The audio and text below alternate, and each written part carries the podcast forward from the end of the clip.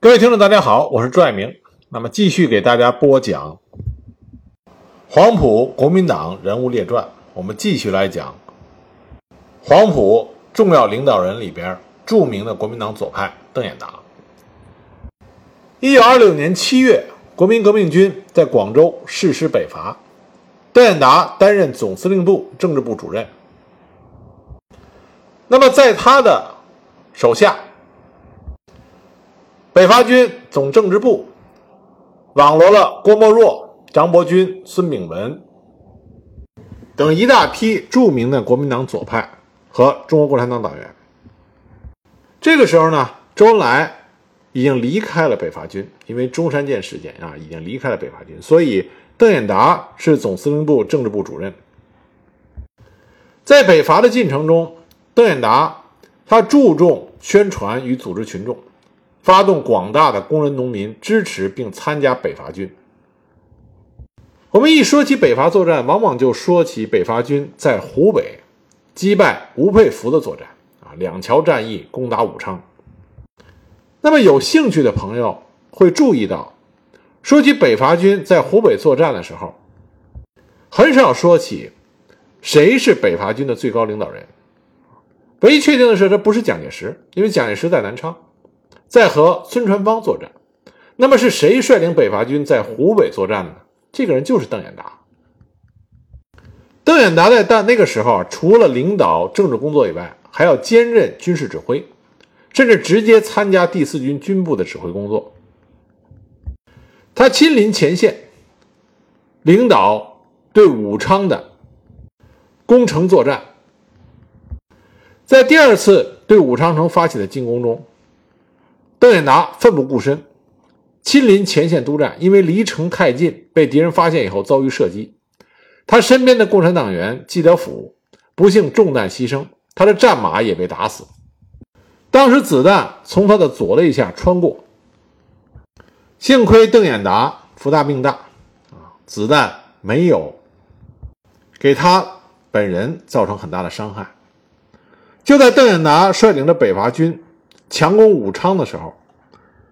在另外一侧北伐军也对汉阳发起了攻击。那么北伐军的一部占领了汉阳兵工厂，在得到吴佩孚将领刘佐龙部的内应之后，克服了汉阳城。那么吴佩孚的武昌守军就变成了孤军，在坚守待援。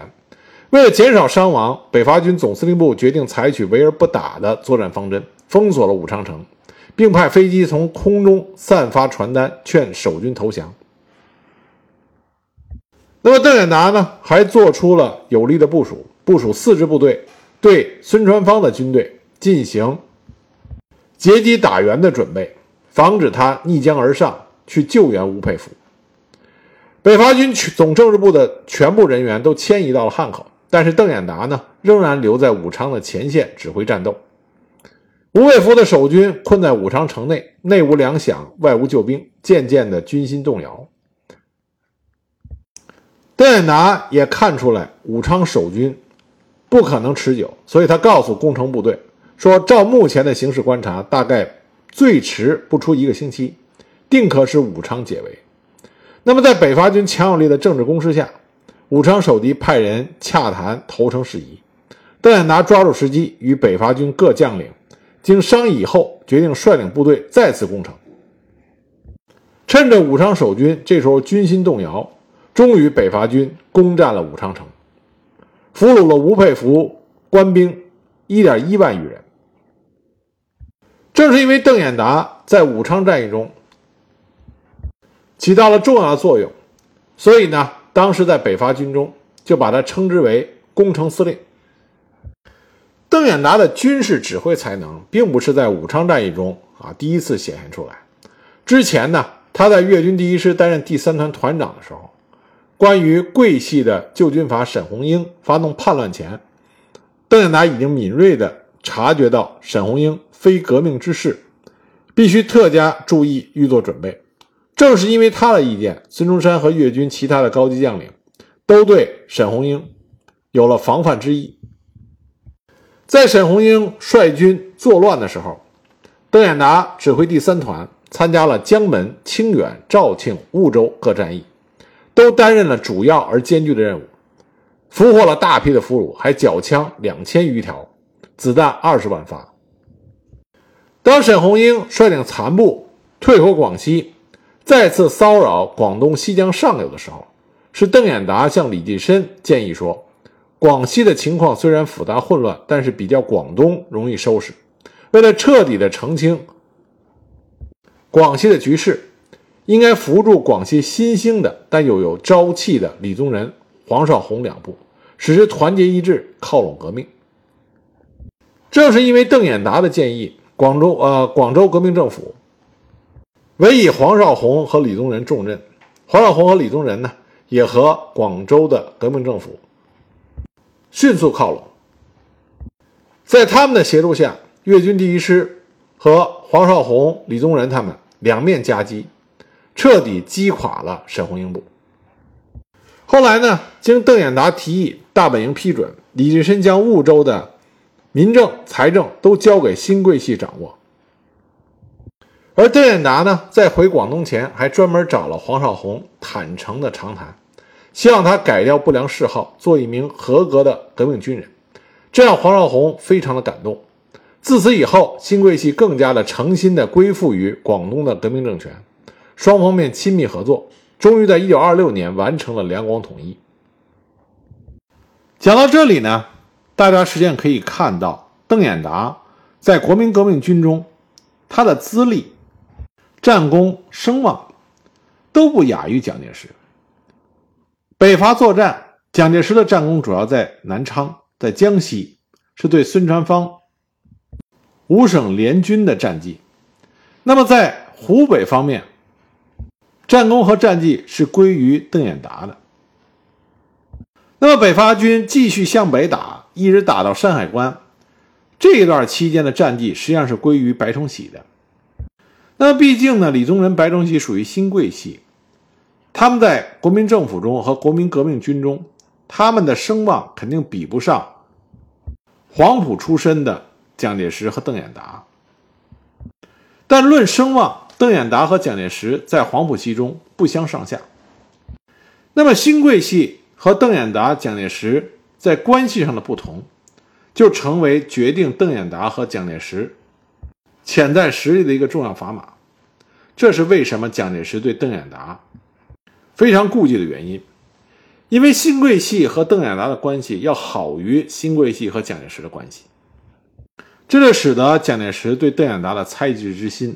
越发的严重。那么前面说到过，邓演达除了在军事指挥上，在国民革命军中军中的威望很高，在国民党内部政治上他的威望也很高。邓演达是国民党内部农民问题的专家，他担任过国民党中央农民部长。他和毛泽东几乎同时认识到了农民问题的极端重要性，主张解决农民的土地问题，并且倡导发展农民武装，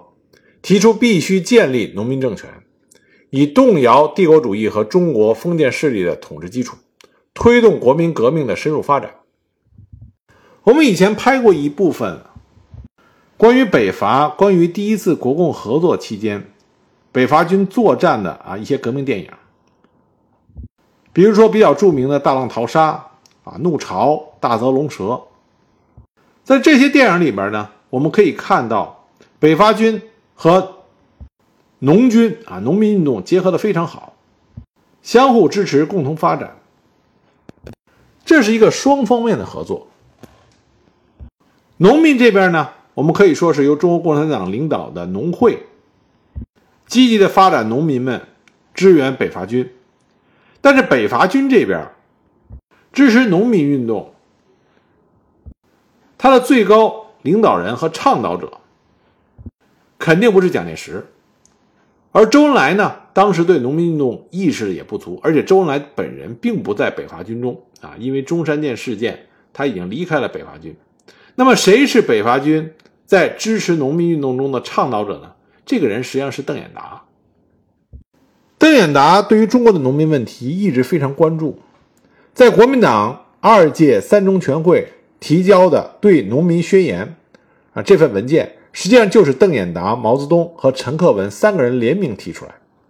在这个宣言中指出，中国的农民问题其内容就是一个贫农问题，贫农问题的一个中心问题就是一个土地的问题。这份报告不是说完全由毛泽东主笔的，而是毛泽东和邓演达同时对中国的农民问题经过深刻的思考共同提出来的。就在毛泽东强调贫农在国民革命中作用的时候，邓演达也在同一时间段谈过贫农的问题。他说，本党始终站在贫农的地位，在乡村里要把雇农、佃农、半自耕农、自耕农组织起来，对大地主及一般乡村执政者实行乡村革命。至于中小地主，可使中立，必要时得其同情。他还说过，我们的农运始终是代表贫农做政治斗争的，这是国民党的农工政策的立脚点。同时他谈到，土地问题可算是我们的中心问题的中心问题，是我们党最重要的一种工作。我们很快的要实现总理所说的土地应归于农。虽然在一些观点的发表上毛泽东他的相关的观点阐述在前，邓演达的论述在后，但邓演达不是因为毛泽东的阐述才对中国的农民问题产生了自己的见解，而是邓演达他本身也通过自己的思考与毛泽东不约而同的达到了对中国农民问题的一致观点。现在在史料上已经很难考证对农民宣言到底是邓演达、毛泽东还是陈克文执笔，但是有一点可以确定，根据我们对邓演达还是毛泽东他们人物性格的了解，如果他们本人不对中国的农民问题有着相近的观点和深刻的理解，他们不会联名提出对农民宣言这份文件的。我们都知道，毛泽东毛主席在第一次国共合作期间，在广州创建了中央农民运动讲习所，正是邓演达积极支持了毛泽东所做中央农民运动讲习所的建议和行动，并且支持委任毛泽东作为农讲所的常委，主持日常工作。在国共合作期间，包括后来在武汉革命政府国共合作期间，邓演达和毛泽东在农民问题的观点和主张上几乎是完全一致，不分伯仲的。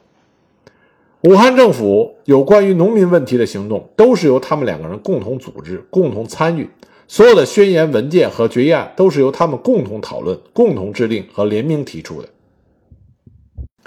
大革命轰轰烈烈的农民运动高潮，既得利于以毛泽东为代表的共产党人的理论探索和在基层的发动，也有益于邓演达为代表的国民党左派自上而下的大力号召和积极推动。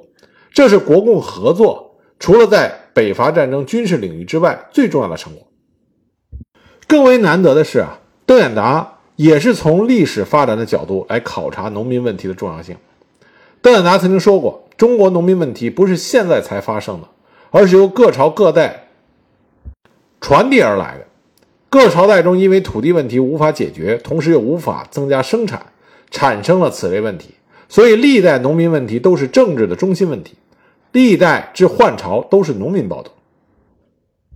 他也指出，只要没有解决农民的土地问题，就没有动摇封建制度的基础。他指出，辛亥年革命失败的结果教训我们，如果我们的党不能够把实际的利益给广大的痛苦群众，尤其是给农民群众，那革命一定是要失败的。农村的经济基础是封建制度的基础，如果作为封建制度的剥削农民的制度不把它打碎，不把它解决，那么革命简直是没有意义的。所以邓演达得到的结论就是说，他自己说的话农民问题在政治上说是推翻封建的统治，即地主与土豪劣绅勾结军阀官僚的统治权柄，造成民主的乡村自治；在经济上说是推翻租佃制，推翻地主与其他封建统治者的剥削，使土地农有以及发展农村生产，促进工业，使帝国主义的剥削基础重要。所以我们可以看到啊，邓演达的思想和毛泽东当时提出解决农民问题的主要思路是极其相近的啊，如出一辙。那么关于湖南农民运动，那很多国共双方的上层人物都认为湖南农民运动过火了，糟得很。只有毛泽东和邓演达他们两个热情地赞扬了湖南的农民运动。但是邓演达说，湖南农民给全国农民一个确实的信仰，一个好榜样。他们把乡村农民都组织起来实行自治，结果呢，已经把怠惰者、花骨系、赌博、鸦片烟和土匪都消灭干净，这是真命天子也办不到的事情，湖南农民倒办到了。也就是说，邓演达这个国民党左派三民主义的忠实信徒，他要比当时中共领导人陈独秀要更赞同湖南农民运动。我们这里说一下啊，湖南农民运动到底应该如何的公正客观的评价，这个呢，将来有机会的话我们可以从细节上给大家讲一下。我们这里提到邓演达和毛泽东关于湖南农民运动加以肯定和加以赞扬，是想告诉大家，关于中国农民的问题不仅仅只有共产党可以解决，国民党同时也可以解决。这是为什么后来在台湾蒋经国在解决台湾农村问题上啊做得非常好的一个重要原因。而邓演达和毛泽东在大革命时期关于农村问题的认识也告诉我们，主义和信仰可以不同，但是对于农村问题的理解，尤其是中国农村问题的理解，国共双方可以有相似的认识。邓演达还曾经说过，中国的革命必要广大的群众，即农民群众参加，因为农民占了全国人口的 80%， 也就是国民革命的生力军。而且邓演达关于中国农民问题的思考是极为细致和深入的，他绝不是泛泛的空谈。他把中国的农民分成了有土地而不耕种的地主，还有自耕农、半自耕农，因为自己的土地不足，因而垫地主的土地来耕种的佃农，还有完全没有土地，只能把自己雇给人家工作的雇农。所以他说，农民要得到解放，一定要注意联合战线，要使佃农、雇农、自耕农都站在一条战线上，去反抗土豪劣绅大地主。那么从农民问题出发，他把整个的反抗帝国主义、反抗军阀延伸到要把农民、工人、革命的工商业者的利益找出共同的地方来，连成一片，这才是整个革命的力量。但是邓演达和毛泽东也有很大的不同，就是邓演达在解决农民问题上，他更直接和更系统地继承了孙中山的平均地权学说和耕者有其田的主张。他强调，要解决中国农民的问题，应该将总理的主义还原。他说过，中国革命就是农民的革命，是总理所承认的，也是革命的必经阶段。他说过，我以为总理的三民主义是我们革命的样本，照着总理的三民主义去做，必然可以得到大多数民众，尤其是农工群众的拥护，可以完成国民革命。我们总理的民权主义就是要使乡村的农民起来，使他们自己管理乡村政治，打倒贪官污吏，肃清土豪劣绅。这样农民既然握到乡村的政权，由各乡而至改组各区，由改组各区而至改组各县，由各县而至改组省政府，这样的政府才是人民的。邓演达认为，农民问题应该是国民党工作中的重中之重，应该通过分配土地给农民，解除地租剥削，来发展生产，促进工业，从而动摇帝国主义剥削基础。他认为这是农民运动在中国革命中的重要作用。他把孙中山的平均地权的思想，在农民与中国革命的关系上和如何具体解决农民问题上进行了延伸和发展。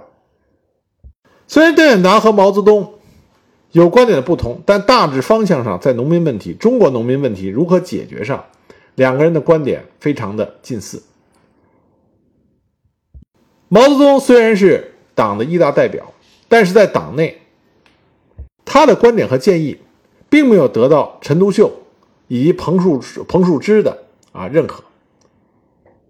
但是党内没有得到支持，毛泽东却在党外邓演达这里得到了高度的认同和积极支持。再加上邓演达在武汉国民政府具有举足轻重的地位，当时农民问题讨论委员会和土地问题委员会都是由他组织设立，所有关于农民问题的提案和建议都是由邓演达提交给国民党中常会讨论，全国农协临时执委会的会议也是由他召集，国民党中央农民部的农运计划也是由他发布。在这段时间，他有《中国农民运动之发展》、最近中国农民运动之状况及国民党关于农运之计划、土地问题的各方面、农民运动最近策略等等带有总结和政策性的文献发表。1927年4月，他还为国民党中央农民部确定了6项近期要做的工作和4个方面的工作计划。他工作计划的主题就是用具体的方法实现中央对农民的决议案。他提出8条措施：1、尽量向农民宣传决议案的内容； 2、促进农村推翻封建势力的活动； 3、会同农政部和全国农民协会组织委员会制定乡村自治机关之组织法和实行计划； 4、会同农政部和全国农民协会速办农民自卫军，设法武装农民； 5、会同司法部废除有碍农民之法律； 6、会同农政部规定减租减息的办法； 7、会同财政部规定农民银行的办法； 8、会同农政部和财政部取消苛捐杂税。从这些主张和措施我们就可以看到，邓演达实际上已经在具体的政策和工作方向上、工作方法上开始着手解决中国的农民问题。但是邓演达和毛泽东在农民问题上有一个最根本的差异，就是关于领导权的问题。邓演达在总结大革命失败的教训的时候就指出，说前面的革命很明显地埋伏了一个失败的重要原因，就是国民党与共产党的领导共行存在，而且公开的向敌对的程度发展。邓演达他承认中国工人阶级对于政治的觉醒程度比任何阶级为高，争斗决心呢也比任何阶级都为坚决，他认为这是不可磨灭的事实。但是呢，他也认为中国本身应该不会发生共产党出来，更不会发生蓬勃的共产党出来。他认为之所以共产党能够在中国蓬勃发展，是因为历史的社会的条件所限制，使得国民党的领导整个的被豪绅高丽的商人所篡夺，广大的平民大众无所依归，这才使得中国共产党有了突飞猛进的发展的机会。他不认可中国共产党对中国国民革命的领导权，他认为中国共产党本来不是中国客观的社会要求所产生的，而只是第三国际的养子。在国民党应该担负起正统的领导权这一点上，邓演达和蒋介石其实没有分歧，他们的分歧是在和共产党的关系上。在后来中国共产党领导的农村革命成为燎原之势的时候，邓演达仍然认为这绝不是中国共产党的主观势力所鼓动的，更不是因为中国共产党的纲领适合于民众要求所发生的，主要是由于南京统治的横暴与贪污所发生的。邓演达的观点实际上他代表了中国的民族资产阶级和小资产阶级，尽管在革命的领导权上他和中国共产党有分歧，但这种分歧呢是不会否定统一战线的建立。但是在土地革命时期，中国共产党因为受到共产国际和斯大林的影响，一度放弃了对小资产阶级的领导。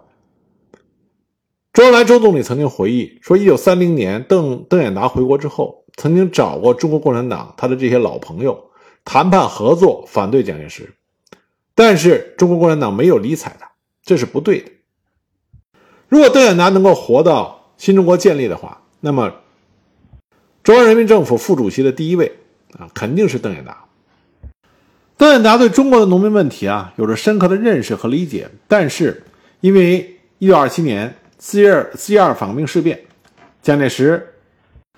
背叛了孙中山的三大政策，和武汉国民政府彻底决裂。邓演达呢，就成为武汉国民政府重要的军事领导人，他就来不及将他主要的精力放到农民问题上和农民运动上，因为他要保证武汉国民政府能够继续秉承和发扬孙中山的三大政策。实际上，邓演达在打下武昌城以后，坐镇湖北，他已经做了很多卓有成效的工作。比如说，他把北伐军的政治部分为前方和后方两个部分，后方政治部由共产党员孙炳文负责，前方政治部由他负责。除了蒋介石的嫡系第一军外，北伐军主力的7个军都有政治部。2、3、4、5、6、7军的政治部主任继续由共产党人李福春、朱克敬、廖乾吾、李朗如、林伯渠、黄日葵担任。第8军政治部主任则是他与中共方面商议以后，从中共湖北区委书记上调任的彭泽湘，又派季芳、蒋董琴分任政治部驻江西、福建代表。蒋介石的嫡系第一军因为战绩不佳而请邓演达委派政工人员的时候，邓演达派出的人中有12个是共产党员，包括毛泽东和毛主席也曾经对北伐时期的政治工作制度给予了极高的评价，认为这种制度是在中国历史上没有的，靠了这种制度使军队焕然一新了他的面目。邓演达的政治部是国民革命时期国共合作的典范。那么就在蒋介石在南昌、在江西战事不顺的时候，武汉有些人以隔岸观火的态度等待看蒋介石的笑话，但是邓演达不顾双方的分歧，以大局为重，命令张发奎率4个团协助李宗仁的第7军援蒋，并且调黄埔工兵科和第8军山炮营同时援助江西，还派中山2号和5号飞机赴江西参战，并向江西运去了大批的军械弹药。这些行动有力地支持了江西战局。同时，为了争取和改造长江上游的四川军阀，他还命令朱德带了几十名政治工作人员到川军杨森部建立政治委员制度，以朱德为杨森第20军的党代表兼政治部主任，还派了刘伯承去四川去运动杨森、邓锡侯的军队，派人去西北的冯玉祥部和闽浙一带的部队做了大量的工作，这对于稳定和发展革命形势起了重要作用。不仅在军队的政治工作上他抓得很紧，同时呢，他还着手抓了恢复与发展湖北省的经济以及澄清吏治、建立廉洁政府等工作。一位苏联顾问就这么写的，他说，武汉的政府到底是个什么性质的政府，现在还没有明朗化，但谁在统治武汉呢？邓演达将军，他是国民党左派南军总政治部主任优秀的指挥官，国民党中央执行委员会正式任命的这里的高级权力机关是湖北政务委员会。在湖北武汉光复后的几个月里边，邓演达是1人3主任他担当3个主任，挑起了军政财3方面的重担，是中央和政府权力的中心和支柱。一个日本的海军翻译曾经回忆说，那时候真是国民革命军的黄金时代，尤其是总政治部的伟大活动，真是令人惊叹。当时的总政治部主任即邓演达，谁都知道他才是武汉政府内部的柱石，他的实际势力远远超于汪精卫之上。那么邓演达另外一个重要的贡献呢，是他坚决的反帝，为了收回汉口、九江、英租界做出了重要贡献。他秉承了孙中山的遗训，北伐军是高喊着打倒列强、除军阀的口号行进的，这和邓演达主持总政治部工作是密不可分的。在他主政期间，坚决地反对任何外国干涉中国内政，力主废除一切强加给中国的不平等条约。对于过去不让中国人随意行动，更将中国军队完全挡在界内的外国租界，邓演达进行了公开的挑战。在国民革命军进入汉口的第二天，他突然以迅雷不及掩耳的行动坐上他的轿车，从江汉关穿过悬挂着严禁中国武装军人入内的牌子，冷不防地闯入了租界的禁地。当英国巡捕正在惊慌失措的时候，他的坐车已经流星般的飞奔疾驰，穿过了法国、日本等租界区，绕了一大圈子，胜利地回到总政治部。他这种蔑视帝国主义者敢作敢为、压倒一切的革命精神，极大地助长了中国人民的志气。从这以后，中国的老百姓甚至军人都可以随意地进入租界区，若无其事地在印度巡捕身边走来走去。1927年1月3日，他任科主任的黄埔军校政治科学生在汉口英租界江边的江汉关宣传的时候，大批的英国水兵冲出，用刺刀驱赶群众，使数十人受伤，其中3人重伤，1人生命垂危。当时在南昌参加军事善后会议的邓演达闻讯以后，在大会上慷慨陈词，主张以全国人民为后盾，国民政府应采取坚决的态度进行交涉，借此一举收回在汉口的英租界，作为国民革命反对帝国主义胜利的第一战。同时他致电武汉党政联席会议，建议乘势收回英租界。那么在各界群众高涨的反帝情绪和邓演达等人的强烈要求下，联席会议于5日组织汉口英租界临时管理委员会，收回了被英帝国主义盘踞了66年的中国的这块国土。接着九江英租界1月6日也发生了英国兵打伤中国工人，并向江岸发起炮击的事件。当时愤怒的群众冲进了英租界，邓演达于7日从南昌赴九江。一方面呢，严寒鹤师长负责维持并加派了第6军一个营入界；一方面呢，于8日的早晨亲赴英租界视察，决定组织治安临时委员会，推举第6军政治部主任林伯渠任主席。在英国人妄图鼓吹各国干涉并向武汉调兵遣将的时候，邓演达严正表示，英国人运用武力恢复，我等亦当以武力应付，盖中国人对于外国枪弹之恐怖已成过去。2月19日和20日，英国人与国民政府外交部长陈友仁签订协议，终于同意了中国收回汉口、九江、英租界的继承事实。这两个租界的收回是中国人民反帝斗争史上的创举，也是国民政府迁都武汉之后取得一项重要的成就。这和邓演达的领导以及他坚定的态度是密不可分的。除了这些贡献呢，邓演达另外一个重要贡献就是在武汉建立了黄埔军校武汉分校。可以这么说啊，为中国共产党所领导的武装力量提供大批的优秀军事指挥员，除了黄埔军校前6期以外，另外一个重要的来源就来自于黄埔军校武汉分校。之所以会是这样，这和邓演达有着很大的关系。在黄埔军校武汉分校建立这件事情上，邓演达功不可没。那具体邓演达做了哪些工作呢？我们下一集再给大家讲。